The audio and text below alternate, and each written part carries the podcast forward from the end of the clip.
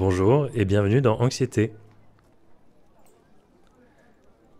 C'est le quatrième épisode de témoignage que je vous propose, avec cette fois-ci les témoignages de Sarah, Aurélie, Emma et Margot. Merci à ces quatre personnes de nous avoir partagé leurs témoignages. Alors, ce sont à nouveau des femmes, quatre femmes. Euh, j'ai surtout des témoignages de femmes, en tout cas, qui sont a priori des femmes, des prénoms euh, plutôt féminins. Euh, j'aimerais beaucoup avoir des témoignages d'hommes, j'en ai eu dans le premier épisode notamment. je pense que c'est malheureusement un peu trop rare des hommes qui témoignent de leur, de leur anxiété. C'est de plus en plus répandu et de plus en plus, entre guillemets, accepté. pour autant, je le vois hein, sur les statistiques euh, d'écoute de, ce podcast ou, euh, ou même sur euh, les comptes Threads et Instagram. Les chiffres, c'est vraiment 80-20, 80%, de femmes, 20% d'hommes. Je sais qu'il existe des hommes qui ont des troubles de l'anxiété, j'en fais partie. J'aimerais vraiment que des hommes acceptent de, ben, de témoigner. Donc si vous êtes un homme et que vous écoutez ça, que vous êtes sujet à l'angoisse, l'anxiété, ou que vous l'avez été euh, auparavant et que vous vous en êtes sorti, euh, n'hésitez pas à me contacter. Vous avez toutes les infos dans la description avec euh, une adresse mail ou alors les comptes Instagram et Threads. Je sais qu'il y a des stats qui existent qui disent que les troubles de l'anxiété touchent davantage les femmes que les hommes. Alors c'est probablement le cas pour, pour plusieurs raisons, raisons sur lesquelles je m'interroge. Donc si vous avez la réponse, si vous êtes praticien ou si vous êtes euh, euh, professionnel euh, de santé ou, ou, que vous avez même des informations là-dessus, je serais vraiment très curieux d'en savoir plus. Et si quelqu'un qui écoute, pourquoi pas, est spécialisé sur ce sujet, je serais ravi d'en discuter peut-être dans un épisode. J'aimerais comprendre pourquoi les troubles de l'anxiété toucheraient davantage les femmes que les hommes. Euh, ce que je ne vois pas forcément, même si je ne suis pas euh, scientifique, je ne vois pas forcément de raison biologique à cela. Euh, J'imagine que c'est davantage sociétal, mais ce ne sont que des hypothèses. Donc voilà. Si vous vous y connaissez, c'est une phrase très compliquée à dire, si vous vous y connaissez sur ce sujet, n'hésitez pas à m'écrire et je serai ravi d'en discuter avec vous. Si ce podcast vous plaît, euh, n'hésitez pas à lui donner une note. Euh, vous pouvez noter notamment sur euh, Spotify, sur Apple Podcast, sur Deezer, je pense sur pas mal de, plateformes différentes.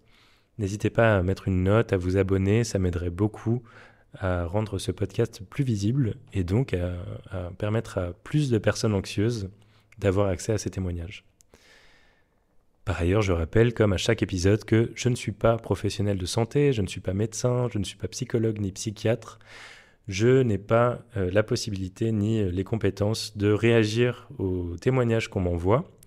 Je ne suis pas là pour trouver des solutions ni pour donner des conseils, simplement pour donner la voix euh, à des personnes anxieuses qui voudraient témoigner et permettre à des anxieuses et anxieux qui nous écoutent de mettre des mots sur ce qu'ils ou elles ressentent.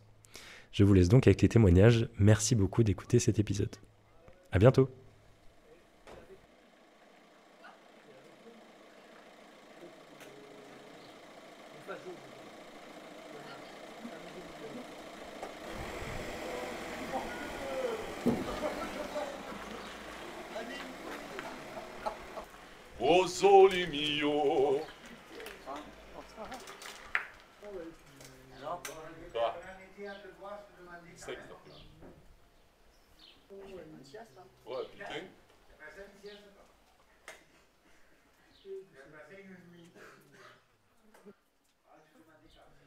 Alors, on commence avec le témoignage de Sarah qui nous écrit Je crois que ça fait depuis un peu plus de 5 ans que j'ai découvert que j'étais vraiment anxieuse. Je vois que mon cerveau et mes émotions prennent le contrôle sur une période plus ou moins longue. Ça commence avec une tétanie, une peur de vomir, de tomber dans les pommes. J'ai du mal à me calmer, je parais calme et pourtant dans mon corps je suis en ébullition de stress. Ça me coupe l'appétit, on n'arrive pas à me raisonner, je peux être en phase paranoïaque, mais aussi en blocage total. Je ne veux plus parler et je regarde autour de moi avec l'impression que tout le monde me juge et me critique et que je vais me ridiculiser devant tout le monde. Souvent, je dis que j'ai envie d'être lobotomisé tellement ça me bouffe, ça me rend mal. J'ai l'impression d'être malade et faible et ça me frustre. Après une crise, je me renferme en me disant que je suis ridicule et que c'est difficile pour les autres d'être avec moi dans ces moments-là. Sans crise, mon anxiété fait que je réfléchis tout le temps à toutes les éventualités possibles. Souvent, je vois de manière pessimiste les choses pour moi. J'essaie de tout anticiper dans ma tête. Pour les autres, je suis super optimiste. Pour moi-même, pas vraiment. J'essaie de me battre contre ça, contre moi-même. Je prends des compléments alimentaires à base de plantes et ça me calme. Lorsque je lis d'autres témoignages, je suis dans un sens rassuré en me disant que je ne suis pas la seule, que c'est comme ça et que je dois vivre avec. J'essaie de faire des exercices de respiration, mais me concentrer là-dessus me fait stresser. Quelle ironie. Regarder Friends me fait du bien car c'est léger, il n'y a pas de drama sur lesquels se concentrer ou apporter des émotions trop fortes. C'est chill et permet de laisser reposer le cerveau. Le sujet de la série ne porte pas sur l'anxiété, mais permet de ne pas la faire venir.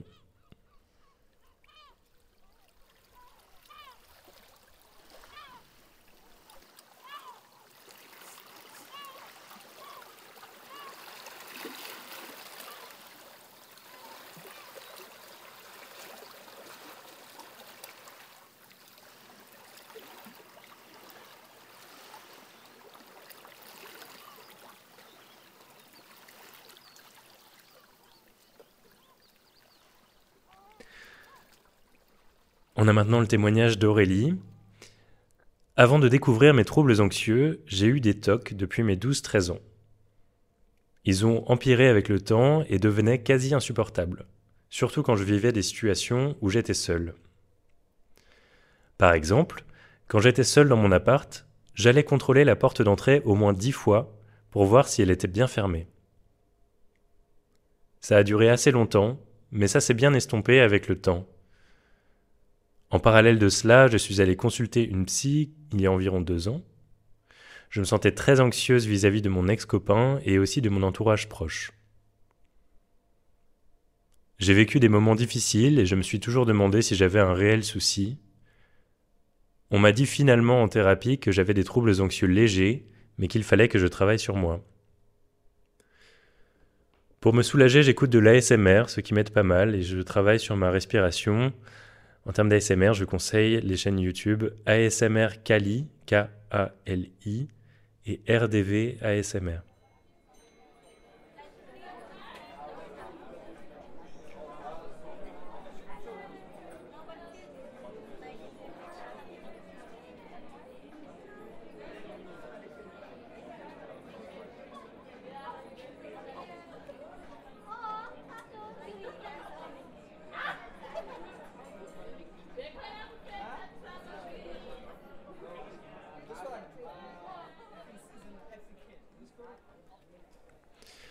Témoignage d'Emma. J'ai toujours été plutôt angoissé, mais ça ne m'avait jamais empêché de vivre ma vie normalement. Les groupes de gens m'ont toujours un peu stressé, j'ai toujours beaucoup pensé au regard des autres. J'ai commencé à fumer des cigarettes assez tôt et c'est devenu comme une respiration pour moi. J'ai passé mes 18 à 26 ans à beaucoup faire la fête, et l'alcool me permettait de mettre de côté ces petits stress qui me faisaient tourner mon cerveau trop vite trop fort. Toute fin 2016, sans raison apparente, j'ai commencé à faire des crises d'angoisse quotidiennes. Ça a commencé par une forte envie de vomir et un besoin de partir de mon poste de travail immédiatement. J'ai mis ça sur le dos du café car j'en buvais beaucoup à l'époque. Mais ça a recommencé le lendemain. Et après les fêtes de Noël, qui sont toujours une période de stress et de remise en question pour moi, je suis tombé dans une petite dépression. J'ai quitté mon travail, les crises continuaient et je me renfermais de plus en plus.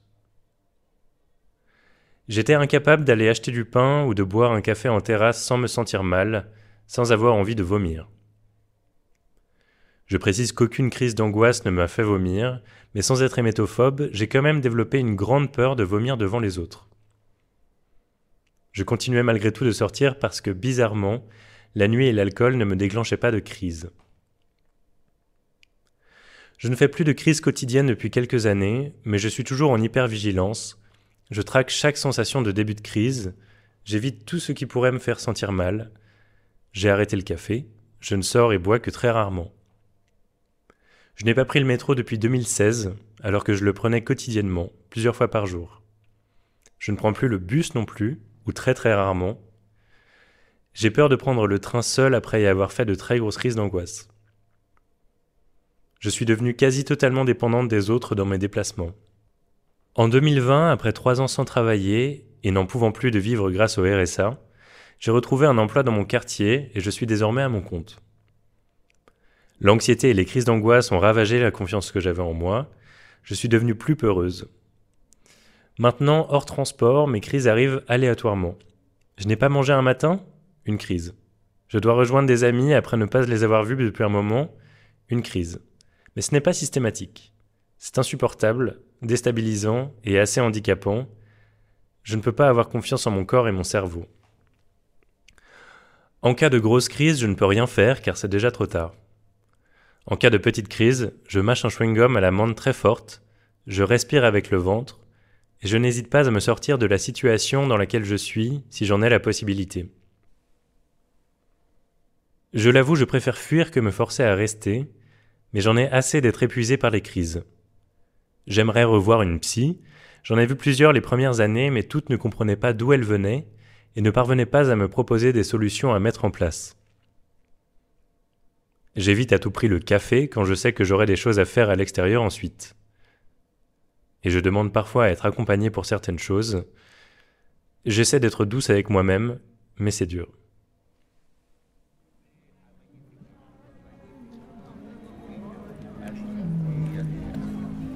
Envoyé en cadeau. J'ai tout fait de cinéma, il y a internet qui se. Il a à.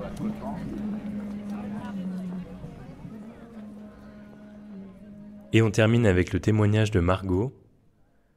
Je ne peux pas dire quand a commencé mon anxiété. J'ai l'impression que ça a toujours fait partie de moi, mais qu'en grandissant, ça s'est accentué. Adolescente, j'ai vécu de nombreux déménagements qui n'ont pas aidé à l'intégration scolaire. En rajoutant des problèmes familiaux, c'est là que les grosses crises d'angoisse ont commencé. Depuis ma sortie d'enfance, j'ai toujours entendu la même chose. Tu es trop stressé, trop speed, calme-toi, fais du yoga ou de la méditation, sois moins explosive, tu me stresses trop. Pour moi, c'était ma personnalité, tout simplement. Et il y a quelques mois, j'ai fait un burn-out, j'avais totalement perdu confiance en moi.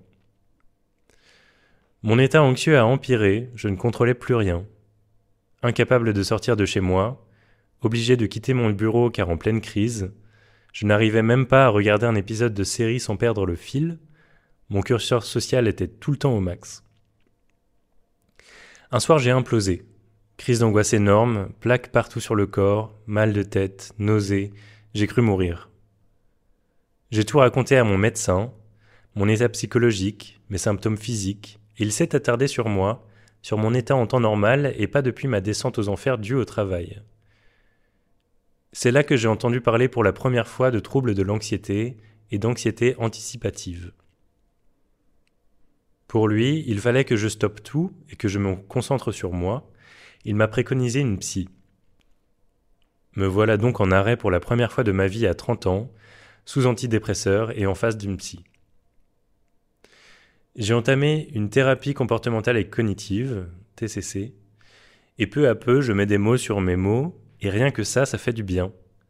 Je me déteste depuis toujours pour ce que je suis et ce que je fais ressentir aux gens, stress, déprime, énervement, et pour la culpabilité que je m'apporte à moi-même, je passe mon temps à me punir et à me sacrifier pour les autres, et là je découvre que c'est dû à une infection et que je peux améliorer ça. Je découvre aussi qu'il y a beaucoup de moments que je vis au quotidien qui ne sont pas normaux alors que je le croyais. Que non, tout le monde n'a pas de palpitations quand il se couche ou se lève. Que non, tout le monde ne prévoit pas tout en détail et tous les scénarios possibles pour chaque chose, etc. J'en ai tellement pleuré, autant pour le bien que ça m'a fait d'être éclairé sur ce sujet, que de mal de me dire que j'avais réellement quelque chose. Pour comprendre ce que je vis au quotidien, je pourrais dire que j'ai une sensation de ne jamais vraiment respirer, d'être continuellement oppressé. Mes pensées ne s'arrêtent jamais. J'anticipe tout, même des actes quotidiens. J'analyse tout, même le regard de certains passants peuvent créer des pensées.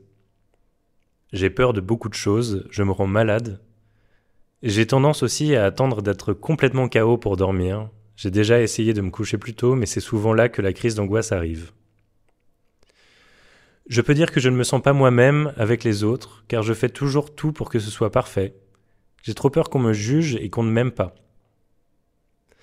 Mon anxiété ne m'empêche pas de vivre ma vie, car j'ai toujours été dans un mécanisme d'obligation, mais ça fatigue, ça use. Je m'entends souvent me dire que je ne vis pas pleinement en fait, puisque je me force trop souvent à faire ce que les autres attendent ou veulent selon moi. Je dirais que d'avoir mis des mots cliniques sur ce que je vis, que ce soit pour moi ou mes proches, ça a aidé. Ça m'aide dans le sens où je me sens de plus en plus moi-même. Je me sens moins obligé ou tenté avec eux d'être la fille forte qu'ils connaissent. D'avoir eu le courage d'en discuter et la chance d'être en face de personnes bienveillantes, ça a fonctionné un petit peu et battu mes pensées anxieuses de type ils ne vont plus t'aimer, ils vont te juger ou se moquer, de voir que ce n'était pas le cas et que je peux montrer mes faiblesses, ça m'a fait du bien. Maintenant, à l'inverse, depuis, je vis plus librement mon anxiété, je la cache moins et je me sens donc plus fragile aux yeux des autres, ce qui rajoute une nouvelle peur, moi qui étais toujours très sûr de moi, pour cacher mon stress aux gens qui m'entourent. Ensuite, ma TCC, que je continue toujours, me fait quand même du bien, car ça me déculpabilise de certains sentiments que je peux ressentir, comme par exemple l'impression de tout rapporter à moi dans ma tête, avec cette sensation d'avoir des êtres invisibles qui me jugent tout le temps, ou encore l'autocritique pour tout. Pour finir, j'essaie aussi d'apprendre à vivre avec et à mieux connaître mon anxiété, quand est-ce que les vagues d'angoisse arrivent et comment les gérer? J'essaie aussi de voir le positif dans tout ça, mais c'est pas facile. Les podcasts comme le tien ou certains comptes comme Bonjour Anxiété sont intéressants pour se sentir moins seul, et j'y trouve du soutien. Les exercices de respiration et huile essentielle pendant les exos, j'ai l'impression que ça m'aide quand même un peu, au moins au niveau du rythme cardiaque. Je me suis mise aussi à écouter des sons pendant les moments d'angoisse. Personnellement, pluie et tonnerre, ça m'aide à ralentir mon rythme cardiaque.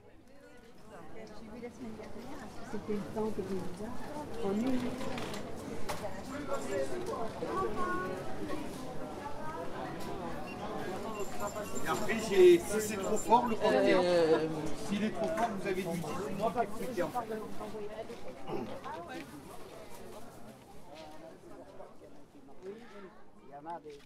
C'est tout pour cet épisode. Merci encore à Sarah, Aurélie, Emma et Margot pour leur témoignage. Et à bientôt pour de nouvelles histoires avec l'anxiété.